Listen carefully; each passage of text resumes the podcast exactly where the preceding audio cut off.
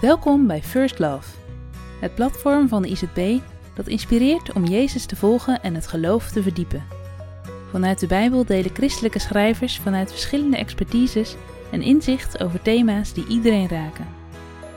Deze bijdrage gaat over jaloezie en is geschreven door Andries Knevel.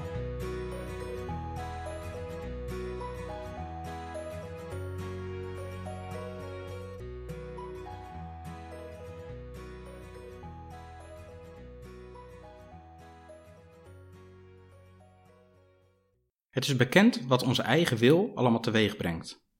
Onder meer jaloezie. Galaten 5, vers 19 en 20. Ik ben niet zo'n jaloers type. Dat is een politiek correcte uitspraak van je welste, want niemand zal van zichzelf zeggen dat hij jaloers is. Het geeft aan dat jaloersheid iets is waar we niet graag mee geassocieerd willen worden. Je voedt je kinderen op met waarden en normen waarbij je vertelt dat ze niet jaloers op vriendjes of vriendinnetjes mogen zijn. Maar in het geniep zijn we natuurlijk wel jaloers. Laten we maar eerlijk zijn. Autofreaks zijn jaloers op de Audi A6 van een buurman of op de BMW uit de 700-serie. Mannen die van varen houden, kijken graag naar nog grotere boten. En als ze van vrouwen houden, kunnen ze jaloers zijn op een vriend of collega met een mooie vrouw. Vrouwen, daar heb ik niet zoveel verstand van wanneer het om jaloersheid gaat, zijn vast en zeker ook wel jaloers. En om het wat minder bling-bling te maken, Mensen die chronisch ziek zijn, kunnen heel jaloers zijn op anderen die het wat gezondheid betreft ogenschijnlijk voor de wind gaat. Zelf ben ik jaloers op pianisten en organisten, die zo op het oog moeiteloos de meest ingewikkelde passages spelen. En dat na maar één keer oefenen. Ooit vertelde ik pianist Jan Veen dat ik wel wat jaloers op hem was, waarop hij antwoordde dat hij weer jaloers was op mijn spreekvaardigheid. Enfin, ik kan wel even doorgaan. Volgens Paulus komt jaloersheid voort uit onze eigen wil. En daarin heeft hij gelijk. Je kunt besluiten jaloers te zijn of niet. Maar dat is wel heel lastig. Hier wreekt zich trouwens een vertaling die een vertekening geeft van het Grieks. Daar staat letterlijk vlees.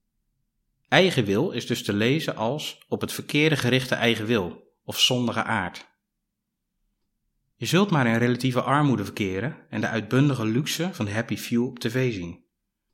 Of je ziet je kinderen opgroeien in omstandigheden waarmee ze gegarandeerd afstevenen op een kansloze toekomst. Het is nog niet zo gemakkelijk om niet jaloers te zijn, zeker als je aan de onderkant van de samenleving zit, hier of ergens anders. Christenen geloven dat ze wel wat hulp van de Heilige Geest nodig hebben om een leven zonder al te veel jaloersheid te leven. Nou, dat zegt Paulus ook. Laat je leiden door de Geest. Dan kun je de verkeerde hartstochten geven aan Christus, die ervoor gestorven is. Dat zijn grote woorden, ik besef het. Ze laten echter zien hoe belangrijk God het vindt dat we een zuiver leven leiden.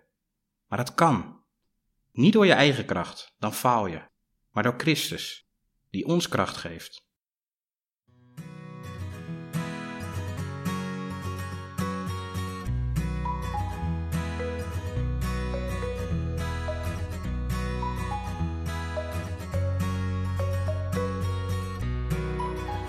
Bedankt voor het luisteren naar deze bijdrage.